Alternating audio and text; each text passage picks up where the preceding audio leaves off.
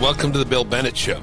It's the podcast that translates Donald Trump. We take a look at the current administration and address the existential threats to America. America's our topic today. Joining me today is Rachel Campos Duffy. She's a Fox News contributor and author of the new book, Paloma Wants to Be Lady Freedom. You'll hear about that in a little bit. We'll also get some of your emails. You're writing us a lot. That's a wonderful Right. thing. But I have some thoughts about America too, and Claude's going to help guide me through it. Dr. Bennett, you've got uh, a new book out. We've been talking about it for weeks, uh, coming out, and uh, yeah, let's talk about it. Well, first of all, I'm delighted to be on the Claude Jennings show. Yes. Uh, this is the classiest book interview show. This is the place everyone wants to be if they have a new book. there you go.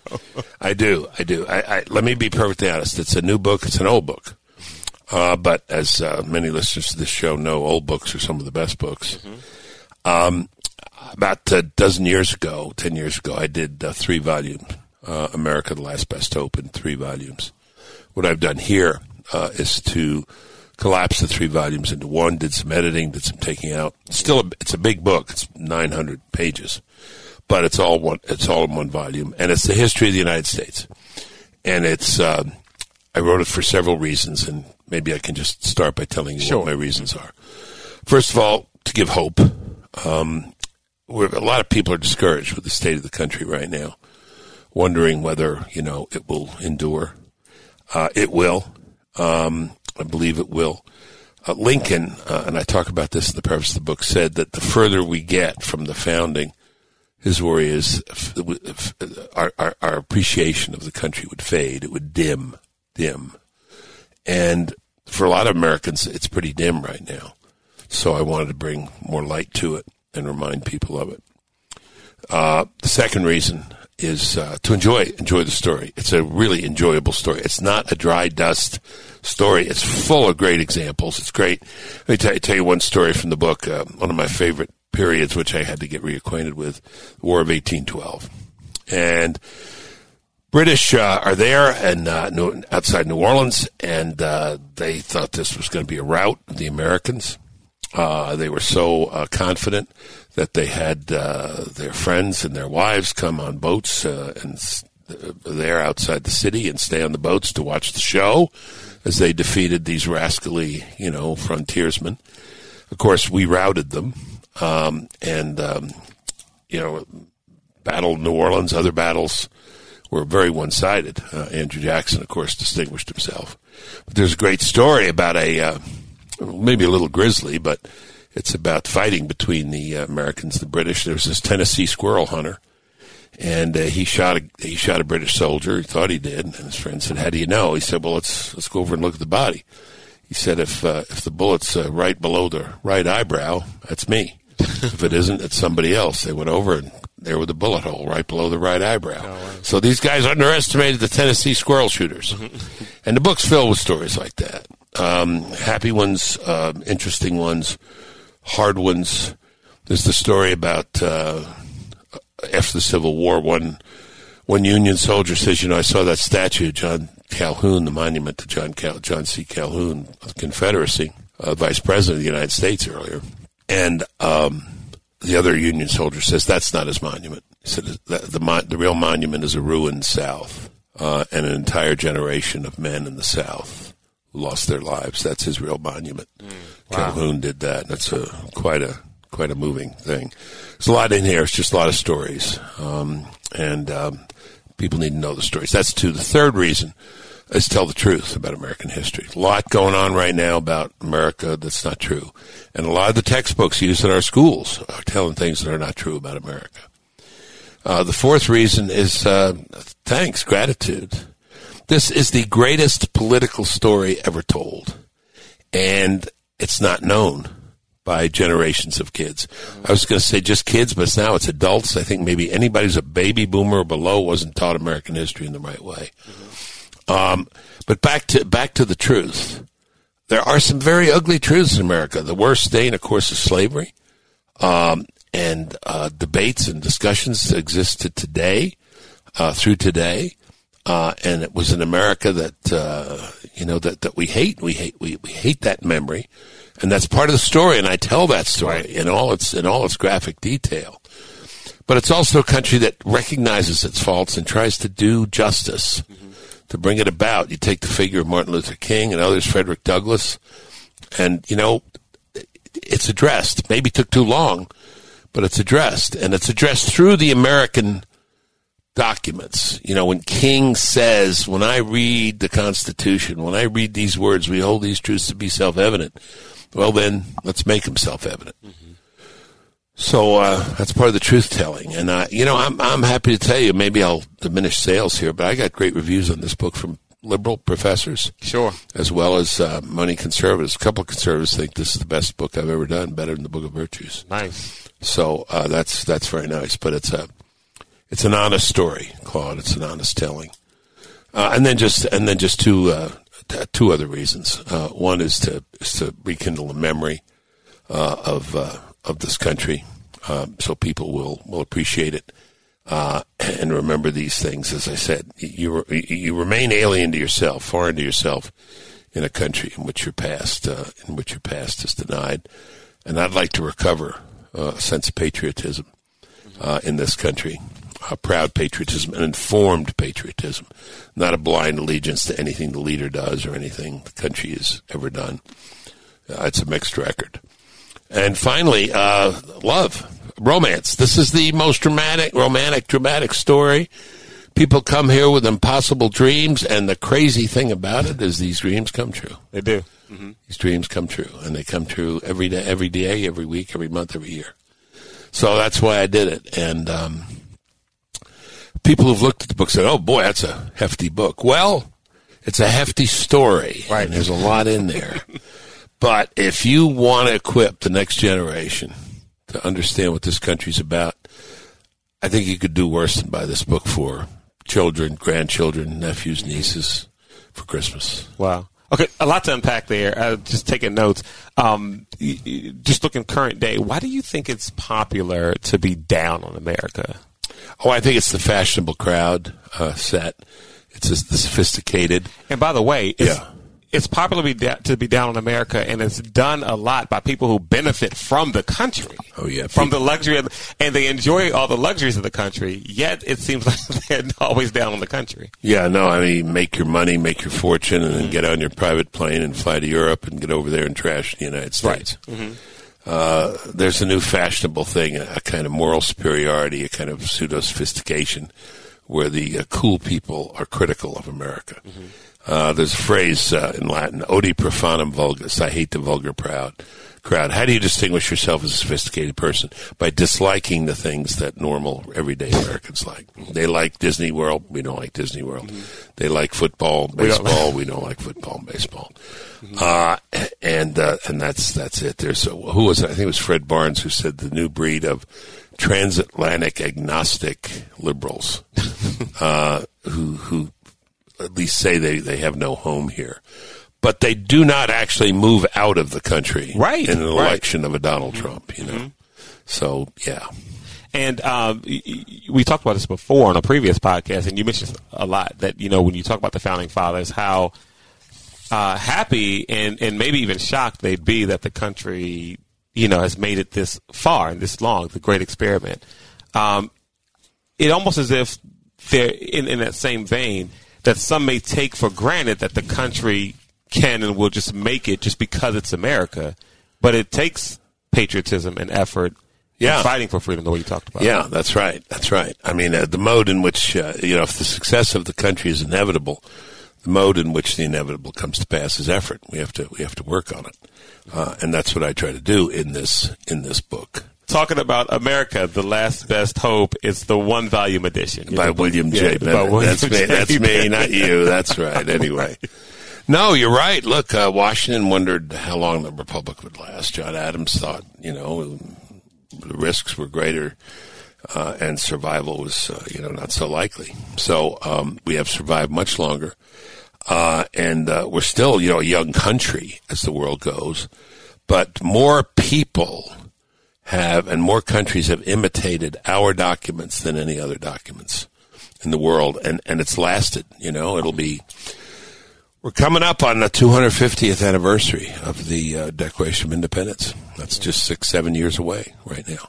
So, um, you know, uh, we've lived longer continuously under one set of principles and documents than any country on earth, even though we're not uh, the oldest country by any means. Wow. Now, how hard was it to get this into one volume? Hard. I had help from uh, John Cribb, who's a colleague who worked with me on the Book of Virtues. I had a lot of help originally. Uh, the book was from Robert Morrison, uh, and you know, I, I, I can't do all this lifting by myself, but um, I had the final say on everything, and um, the direction of the book, the, the the, the the compass of the book, the vector of the book, what the book was to accomplish and do, and um, it was hard because uh, when you write what did I write? Maybe 1,500 pages or 1,300, and you collapse them into 900. Mm-hmm. It's kind of like choosing among your children. you know? oh, I love that part. I love that passage. So, but uh, I, we got it done, and I'm very happy with it. Uh, so, it, again, the name of the book, America, The Last Best Hope, the one volume edition, William J. Bennett. Um, you talked about that's better, Claude. thank you. You talked about including some of the, uh, including the past. I mean, from slavery and segregation, things like that. Uh, talk about the importance of you know we don't have to run from it, but at the same time, it doesn't define us. You know, it's part of our past, but you talk about America's ability to self-correct. I mean, it's in there. Yeah, the New York Times has the 1610 Project, first uh, slaves brought to the U.S. Jamestown and says you have to view all of American history through this lens. Uh, well, you have to view all of American history through several lenses. Mm-hmm. Um, this is certainly a part of American history can never be blot, blemished, uh, blotted out or ignored, but it's a part, it's a piece, uh, and justice must be done to that consideration. But to say that all of American history must be looked at through that lens is to distort American history, and it's to distort the promise that is America uh, and what America has uh, has been and become. Uh, it's a story, and it's a story of struggle. It's a story of improvement. It's a story of self correction, uh, but it's a magnificent story. Remember, you know, with all the criticism of America, there's still, you know, one still has to ask, why the heck does everybody want to come here? Mm-hmm. You know, if it's so daggone bad, why do you want to go there? Uh, and uh, and they do, and they do. Absolutely. And uh, a, a, couple of things, you know, when when uh, you hear people, the American citizens, talk about how bad the country is, they often refer to it as America or this country. They never embrace it as our country. Um, for you know, a, a, a kid, you yeah. know, much like myself, Washington D.C., lower middle class, lower middle class by standards, but we felt poor, uh, who probably uh, didn't grow up around this Americana idea. What do you hope they get you know, from a parent giving this to a kid who might not have been surrounded by this thought of patriotism. That no, this is your country. Yeah, I was thinking of my wife, Mrs. Bennett, who uh, runs a program in the inner city. You do some work with best friends, and she was talking about talking to the kids at a school here. And of course, there's tons of immigrants from countries all Absolutely. over the world here. Mm-hmm. And she was talking to the girls, and they were talking about, you know, uh, their soccer team and how they communicate. And so the girls went around. One girl said, "Well, I'm Ethiopian. Well, I'm, I'm from India. Well, I'm, I'm, you know, I'm, uh, I'm, I'm Mexican. I'm, uh, I'm Venezuelan." And Mrs. Bennett said, "Wait a minute. You're not any of those things. Maybe your parents are from there. You're Americans." Mm-hmm. And that's the question you're asking. You need yeah. to identify yourself as an American. When you are an American, you're an American, and to embrace it with all its blemishes, all its warts. Um, but you know, a lot of the histories that have been written have been warts. You know, not warts and all, but warts. That's all. Mm-hmm. You know, right, right. And uh, and and you know, if you're if you're embarrassed to say, you know, you don't want to say you're American, you want to say you're Ethiopian. Why do you think your parents or grandparents decided to come here? Right, right. Yeah. I, had, I have a friend uh, who's Italian descent, and he said, I remember he told me a story. He said he asked his grandfather, "Can we go back to Italy someday?" And his grandfather said, if I wanted you to see Italy, I would have never left. Be happy where you are. It's a better place. Right. Yeah. Again, the name of the book, America, the, the Last Best Hope, one volume edition. Um, you got, can I tell you where that quote comes from? Yes. 1863, Lincoln, uh, an address to Congress, what uh, would now be the equivalent of the, uh, the equivalent now would be the State of the Union address, but he, he sent it to them, said, um, the, you know, in the middle of Civil War, Uh, we shall nobly save or meanly lose this last best hope of earth. That, those were the stakes, and the world, whole world was watching. And so he thought the republic was at great risk.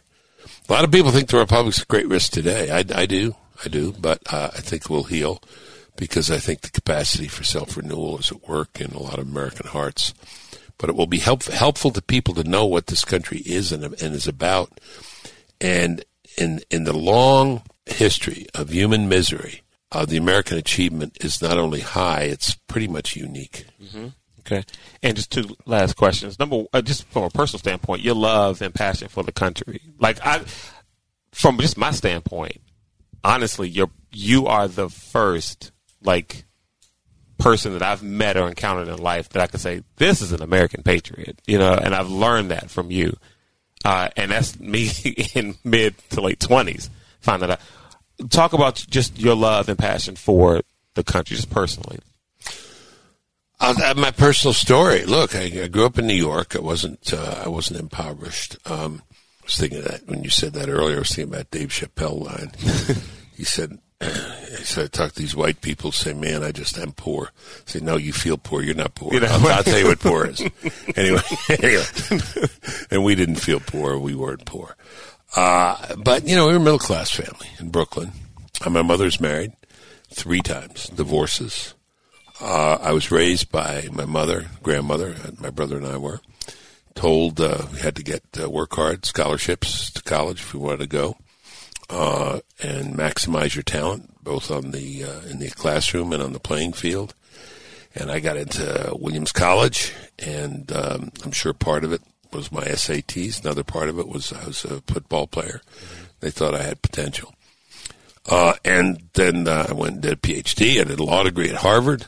Um, and I ended up in the cabinet of the United States. Mm-hmm. How does that happen? I didn't know anybody.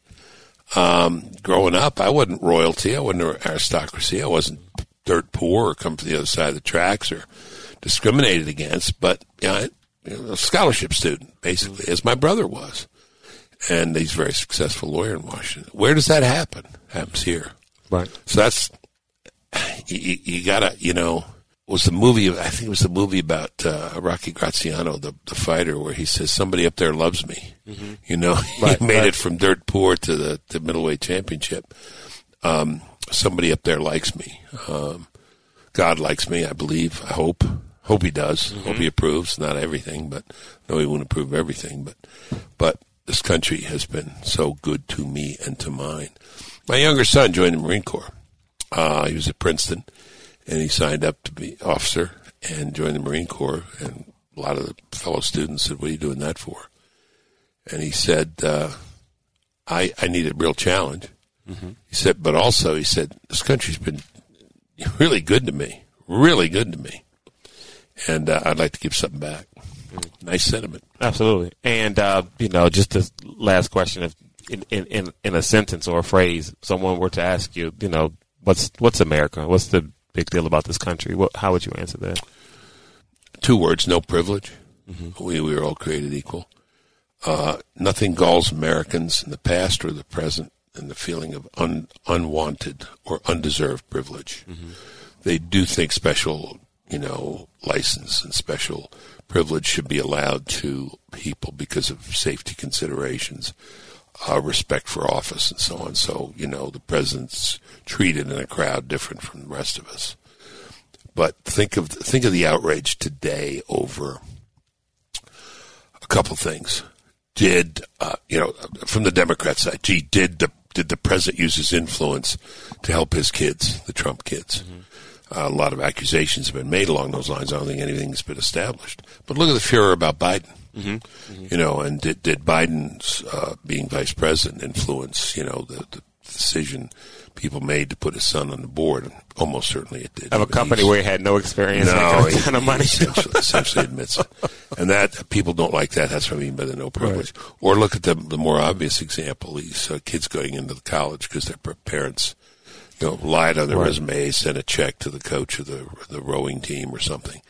And uh, people just get galled at that. They say, "Wait a minute, you know, remember Bill Clinton used to say, work hard, play by the rules.'" Mm-hmm and if people work hard and play by the rules, I'd like to know that they can succeed.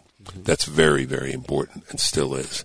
And I think that's a very big part of America. But even bigger than that is the aspiration. Mm-hmm. The notion that, uh, you know, you can make it here.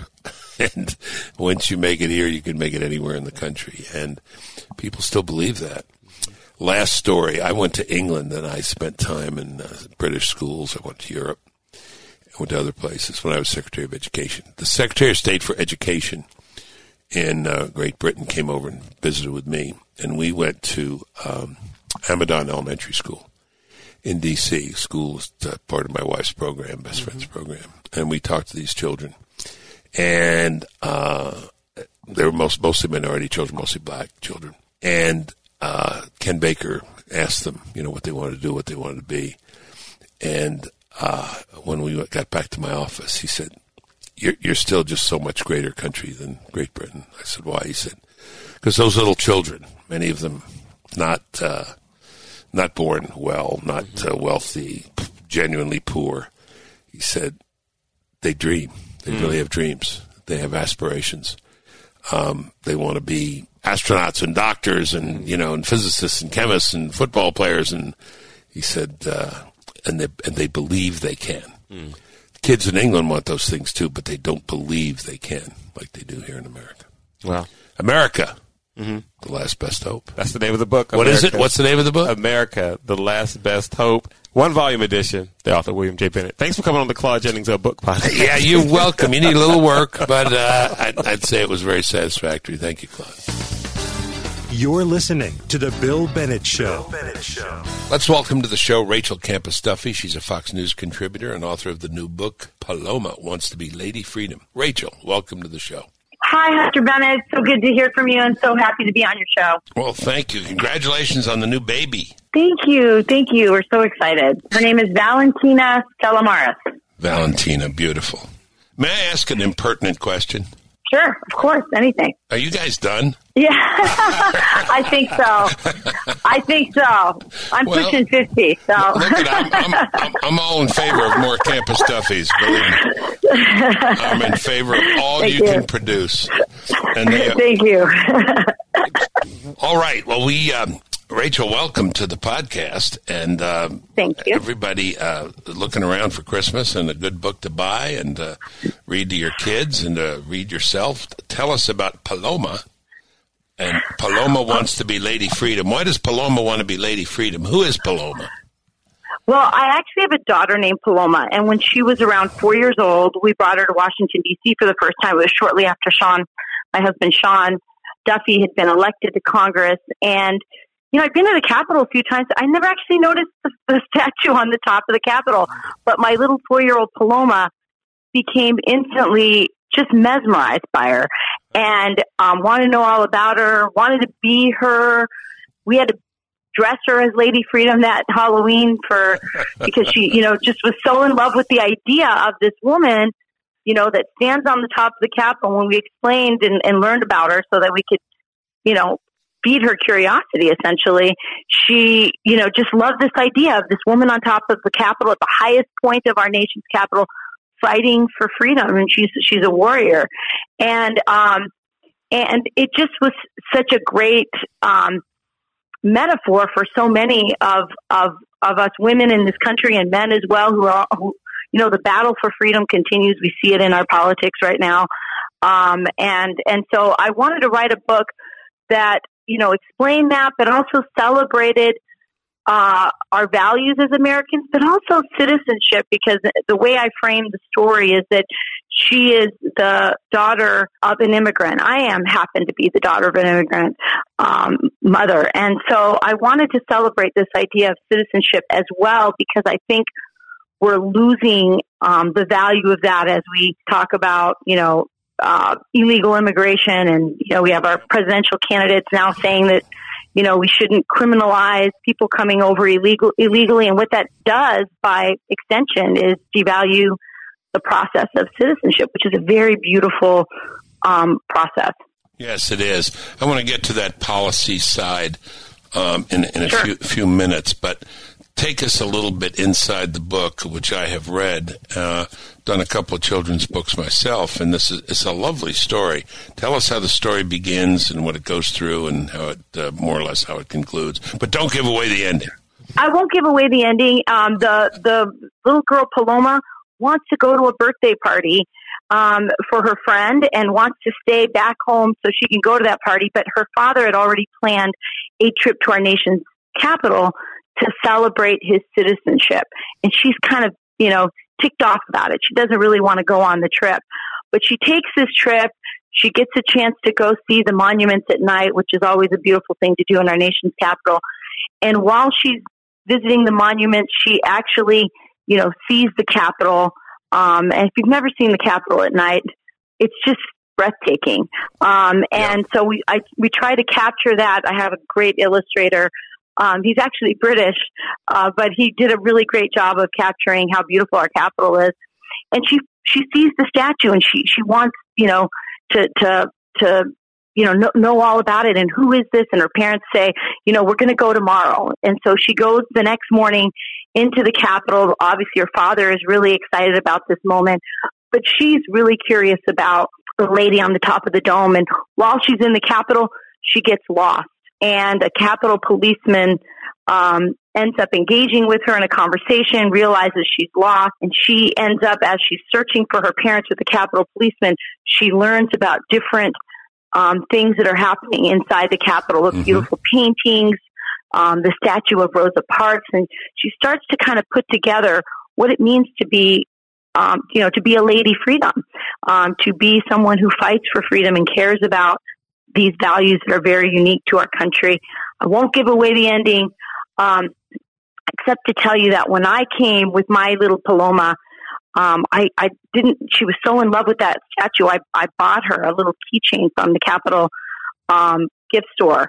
And when my little Paloma came home from that trip, the first thing she did was hang it on the top of her little Cinderella castle on the highest little turret. Wow. And um, it just goes to show that sometimes it's our it's our kids that remind us of just how simple these messages are, and yet how important they are to who we are as Americans and we see them through through their eyes. Uh, in your yeah. dedication page, beautiful page, by the way.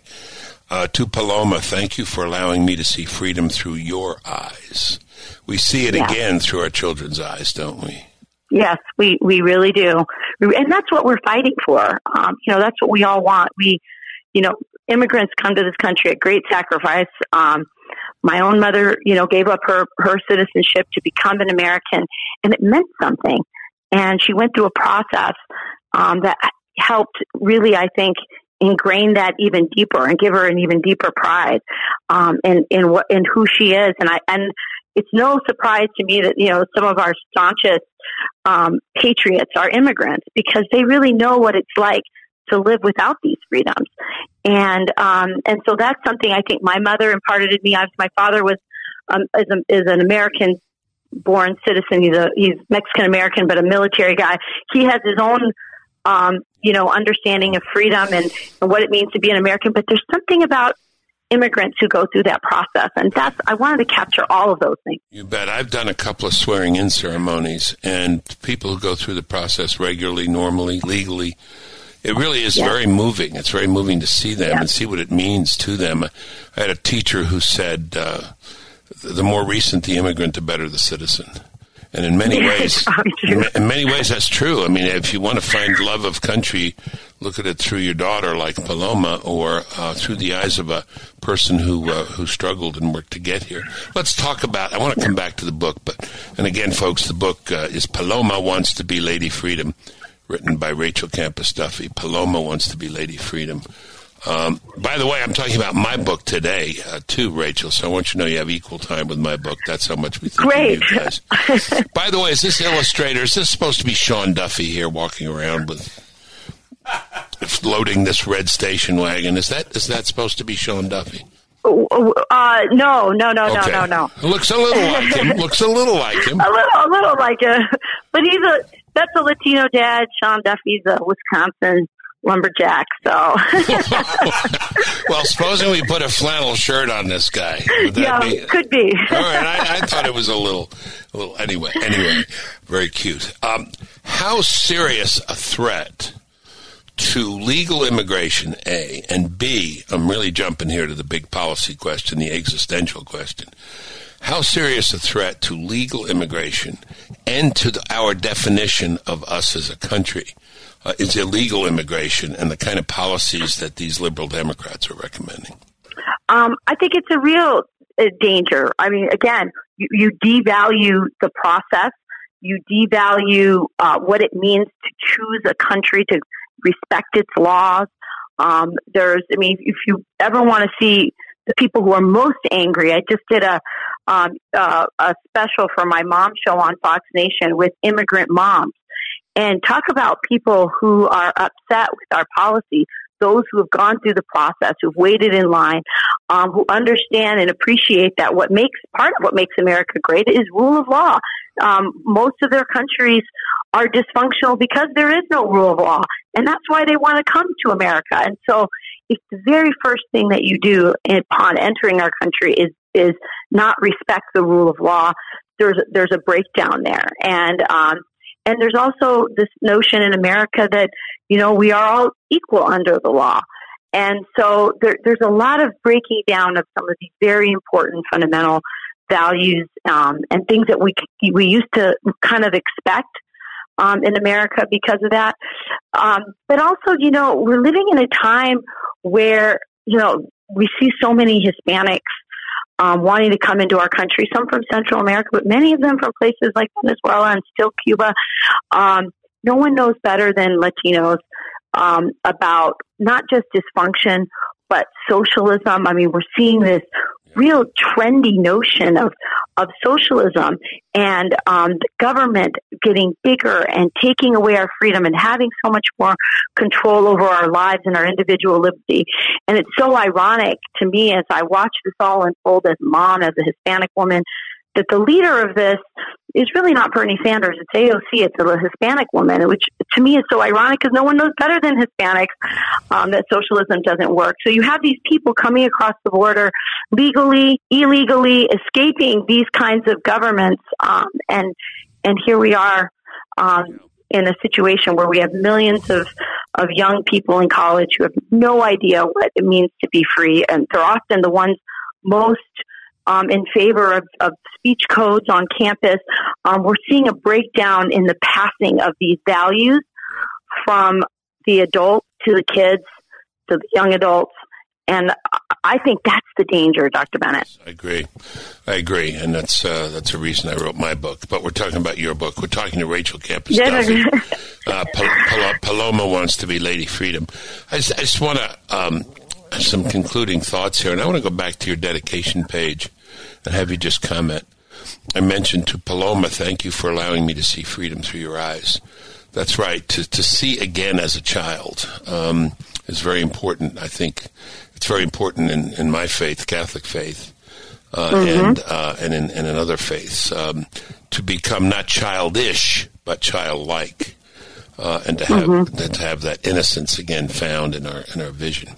Then you say, uh, Rachel, to my parents, you taught me to love America and appreciate the gift of citizenship. Gosh, it's, it, it's so important. And, you know, one of the reasons why, you know, when I say seeing it through through Paloma's eyes, seeing the Capitol. You know, I'd been to the Capitol, not inside the Capitol before Sean was elected, which is interesting. Neither of us had ever been inside the Capitol, but we'd been to Washington D.C. before, and neither of us had noticed Lady Freedom on top of the dome. Um, and what I've heard from so many people is that they also, um, you know, when they buy the book, they're like, "Wow, I, I never really noticed the." The, the statue on top of the dome, right. and you know the entire city, um, you know the, the the DC area, the monuments, um, the White House, the Capitol, all these things are are these beautiful um, uh, uh, symbols, uh, and all of it has a lot of a lot of meaning behind it, and all of us need to rediscover that. Um, the way a kid sees Washington D.C. for the first time, the way a kid sees and hears about this notion of of fighting for freedom, and and the kind of symbolism which you'll learn about in the book, kind of symbolism that was put into creating that statue. We've kind of stopped doing that sort of thing in our country anymore. So, yeah, I think it's important to see it through the eyes of children, through the eyes of immigrants, as you um, talked about. Uh, they often are some of the best citizens we have because to them, they are seeing it for the first time. And they have such an appreciation for it that many of us native borns don't. You also have to my children, uh, to Sean, uh, special thanks uh, to your daughter, Lucia, Lucia Melen.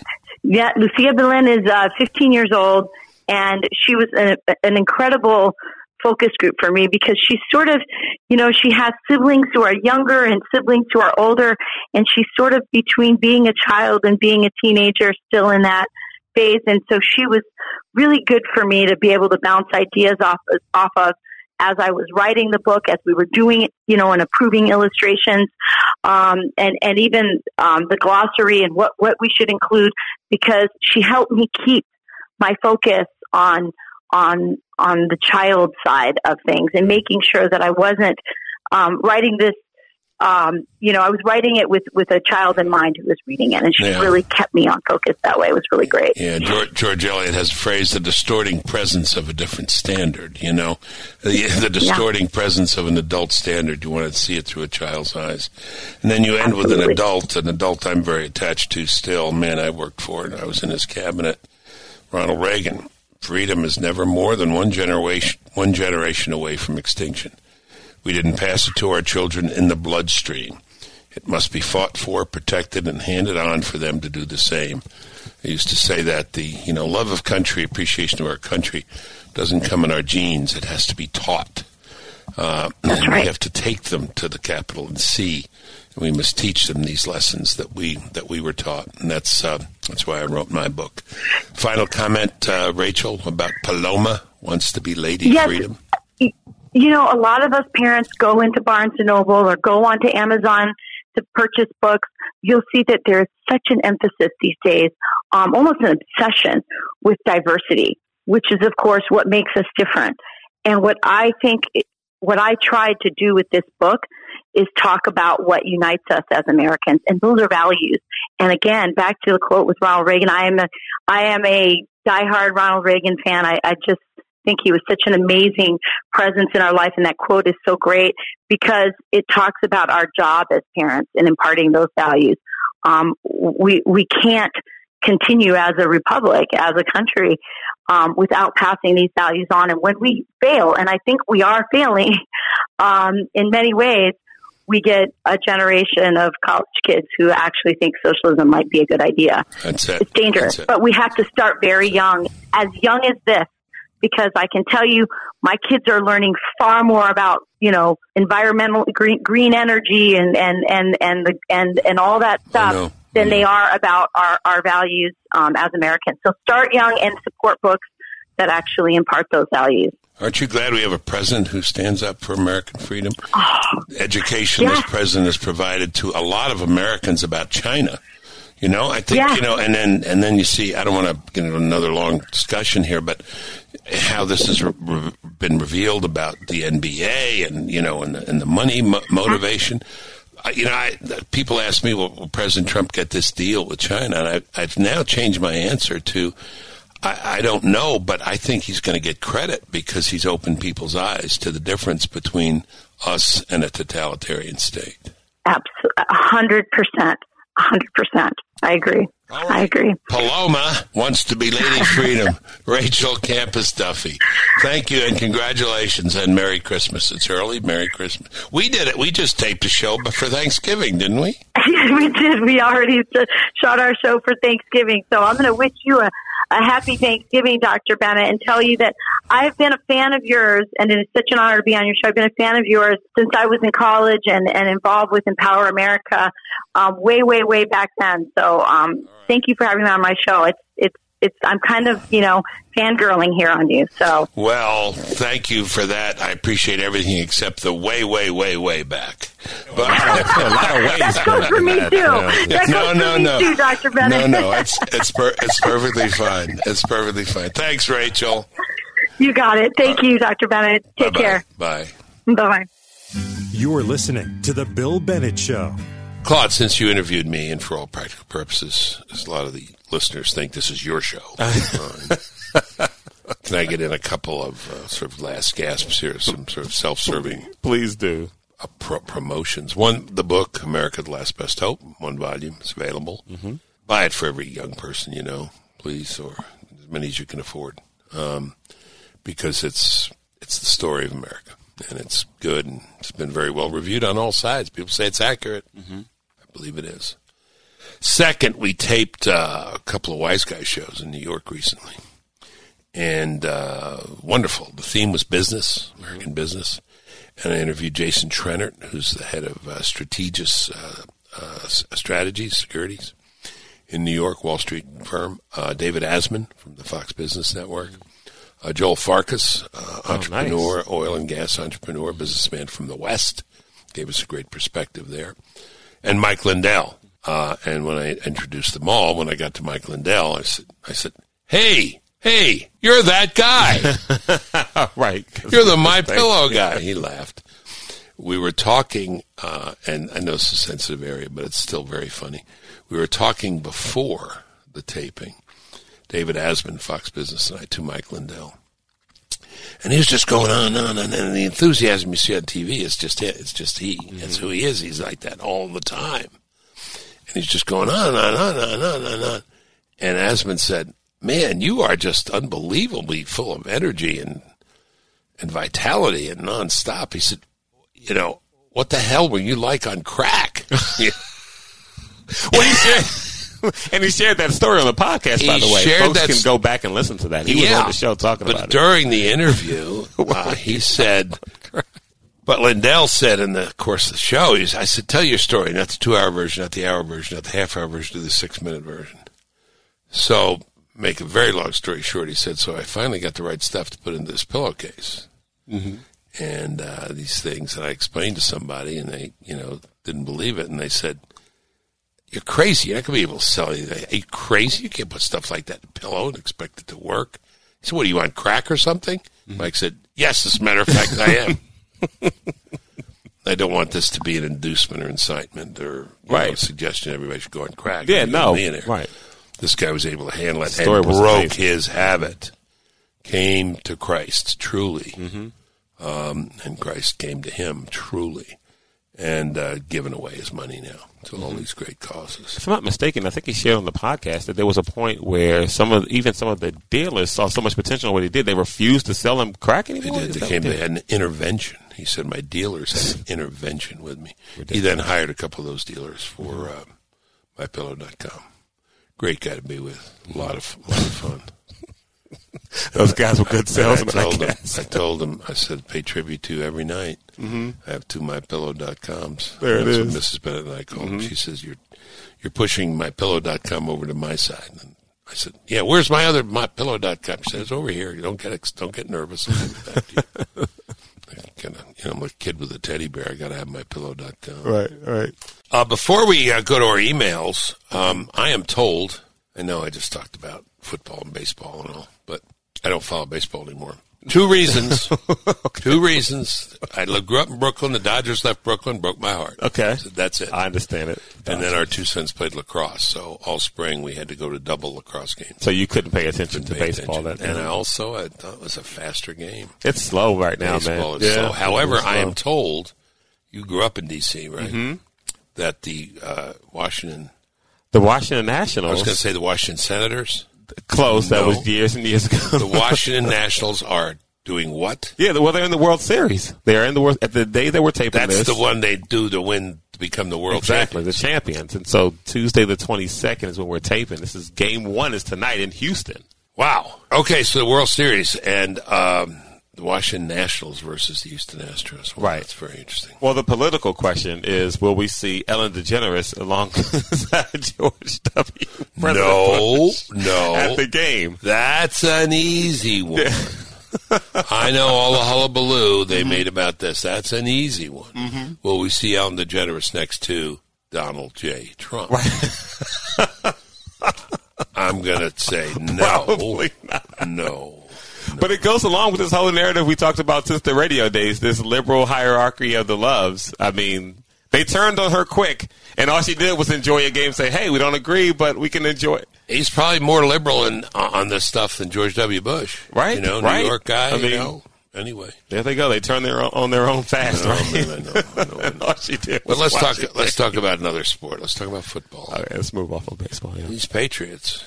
Beat the Jets, I think, thirty-three. Yeah, zip. we watched it. Yeah, which is fine. I mean, but uh, yeah, the, I think the scary thing right now is that their defense is playing, you know, really, really good. And you know what? And you can say all you want that they they haven't played anybody in the first uh, six, seven games of the season, but they play who's on the schedule, and they're dominating who's on the schedule. They're not just squeaking past the Jets or the Dolphins. I mean, they're beating them bad. yeah. We'll see what happens. Look out for San Francisco 49ers. They're unbeaten. Mm-hmm. Look very good. The other sports team in Washington, not the Nationals, but what's the football team called? Oh, the Washington Redskins. I forgot conveniently. My goodness, that's a There's no need story. to pay attention to what's happening. Ooh man, let's talk college. Uh, yeah. So um, I'll tell you right now, the Tua, playoffs. Tua, he's hurt. Well, I know, but uh, but I think back pretty soon. I think two or what you three weeks. Yeah. Uh, I I think that's okay because they got I think it's uh, somebody easy this week and then a week off, mm-hmm. and then LSU, Right. And that's the game. But let me tell you right now what the playoffs are. Can we put a marker down? It's October. I'm going to tell you who's going to be in the playoffs. Okay. Uh, with only one little asterisk. I'll pick five teams, not four. The top five right now: Right. Alabama, LSU, Clemson, Ohio State. Um, is that four or five? Clemson. You said Clemson, Alabama, LSU, Ohio State. That's four. Who am I forgetting? Oklahoma. Oklahoma. All right, so it'll be those four teams. I mean, four of those five. The winner of the LSU Alabama game. Right. We'll get It'll it. be the winner of the LSU Alabama game and Oklahoma and Clemson and Ohio State. That's my prediction. wow. I would have thought Wisconsin had a shot, mm-hmm. but they lost it. They looked past Illinois. Unbelievable. And the Ohio State, so we get some emails, I'll say is looking very good. Very good. Very strong. Right. Uh, by the way, Alabama has Arkansas coming up uh, this coming Saturday, being October 26th. Then they do have a bye week, and then they've got LSU. It's nice to have a bye week to prepare for LSU, which is a powerhouse team. Right. A couple outside possibilities. I, I don't, I don't see see it. I mean, maybe Penn State. Maybe they'd have to beat Ohio State. Minnesota is unbeaten, but they haven't really played anybody. But we'll find out because they got to play Wisconsin. If they win the, the uh, that division, they'll play Ohio State. We'll see. Um, uh, you know, one loss teams: Auburn, uh, I, Oregon. I, I, don't, I don't see it. We could probably check in with our guy Smith, though. I mean, uh, we could probably check in with our guy. Phil Steele. Phil Steele. Yeah. Oh, yeah, we should give him a call, especially with Thanksgiving coming up. And by the way, uh, we did get one email. We will do a uh, Mrs. Bennett's table roll for We Thanksgiving that. We will podcast coming okay. up. Okay, good. All right, let's go to our emails, Claude. Okay, this is from uh, James, uh, who uh, says uh, regarding your October fifteenth podcast. If Senate Republicans were to vote for impeachment, I believe it would unleash a fury among the base, uh, the likes of which they have never seen before. Uh, at That's that, right. Mm-hmm. That's right. He's right. They, they won't, as things stand now, they won't. Uh, but I'll just say this: it, the impeachment process is, is is starting to vaporize. I think, blow up. Uh, it just, it, I, they, I think they're going to impeach in the House, but it's not going to go anywhere. not He's not going to be convicted. But the president lost more altitude not on these impeachment accusations, but on the Syria Turkey thing. More Republicans disappointed on that and outspoken. Lindsey Graham, Mitch McConnell, others on um, on the Erdogan thing. Very complicated, as we'll get to in another email coming up. But go ahead, keep keep keep reading them. Yeah, he says uh, if anyone um, uh, votes for impeachment, they will they should prepare for a primary challenge uh, and then life outside the government. Yeah, no, that's, yeah, that's right. All right, this next one. Uh, hi, Claude. Addressed to me. Um, I listened to your program. Yeah, well, we're in transition, obviously. right during my morning walks and was surprised to hear our email read by Bill today. As is often stated and quite true, nurses run the hospital. wait a minute. This guy, this is a woman. Uh, this is uh, from John, but it's signed as Marianne and John from uh, Hinsdale, Il- Illinois. All right, so the Hinsdale couple is getting a second email read, two email reads in a row. Right. Does this have anything to do with the fact that they refer to it as your show? Possible that I put it in for that reason. But he says, Butter up the host or the guy you want to be the host. nurses run the hospital, surg- uh, sergeants run the army, and Claude runs the podcast. Thank you, Marianne and John. Thank you. Yeah, he does. Uh, another uh, email, and this is from I our just friend do voiceover. John Brower. Uh, he said he calls himself an avid listener from Michigan. He said loves the podcast. Look forward to them every week. I enjoy your guests, opinions, uh, and especially your polite, respectful disagreement, if any. My question is about the uh, former frequent caller to your previous shows, Dr. Marty from Louisville, Kentucky, I believe.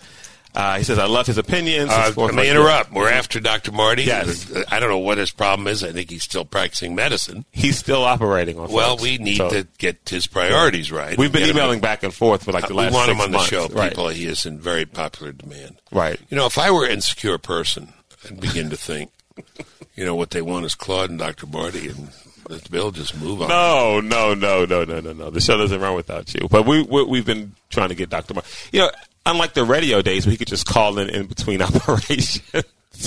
Yeah, I know. you know, we've got to Let's schedule him now. schedule him. Yes. Yeah, um, we should ask him too if he still has the uh, if he screens uh, patients. Patients. Right. If they didn't vote for Trump, they come in right away. Right. Uh, this one from Diane. She says, uh, D- "Hi, Dr. Bennett. I have been long curious about the fact that you and another one of my uh, heroes, Jeane uh, Kirkpatrick, uh, started out as Democrats. I don't know a whole lot about the uh, party other than its uh, slave past, but I believe it is also responsible for some of the productive uh, labor practices being put in place. My parents were both factory workers, and my mother in particular swore by the Democrat Party. Uh, could you enlighten me on your No, for a lot of laborers, uh, the Democrat Party was the place to go. Um, she's right about being the slave party. I mean, it was the Democrats, and you know, if you after Lincoln for a hundred years, if you were black and wanted support uh, from political party, it was the Republican Party. Um, and again, this is a history that needs to be learned by people. But no, I Samuel Gompers and right down the line, uh, AFL-CIO, labor movement. Uh, even uh, you know so the early days of teachers unions, American Federation of Teachers, not the current ones. Um, you know, very closely aligned with the uh, with the Democrat Party. Um, and uh, you know, I was a Democrat. I grew up a Democrat. I was an Irish Catholic growing up in Brooklyn, New York. You know, we didn't know any Republicans, so there's a history there. But that was a very different Democrat Party. Very different. I was a Scoop Jackson Democrat, a Daniel Patrick Moynihan Democrat uh, not a uh, Nancy Pelosi or AOC or Bernie or Elizabeth Warren Democrat. My gosh, they're on the left cliff. Hmm Have you ever, uh, if you listen to a popular sports commentator, Tony Kornheiser, he talks, he Sure. t- jokes about this all the time. He's all about how Elizabeth Warren and he, uh, AOC are always in his pockets trying to take.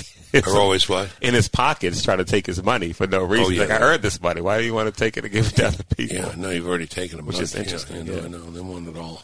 Uh, let's see. So yeah, Diane, uh, thanks for that email. Uh, and we've got Norm. Uh, he says, just finished listening to your latest podcast. I think you have a poor understanding of the Kurds.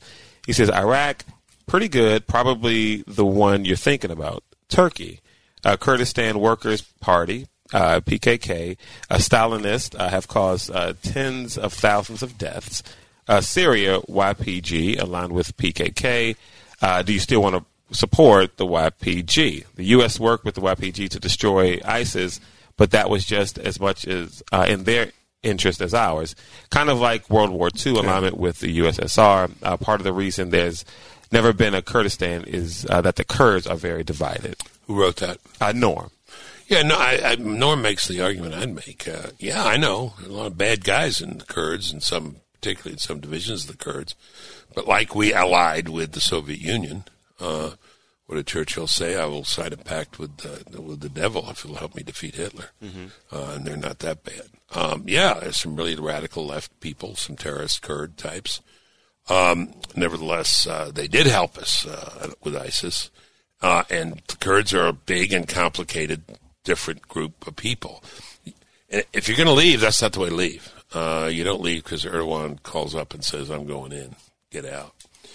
I, I, I don't want to suggest that's exactly how it happened, but, but um, he's a strong guy, Erdogan, but our president's a really strong man, too. And I, you know, I, I just wish it hadn't happened this way. Um, it's very complicated. We'll see how it turns out.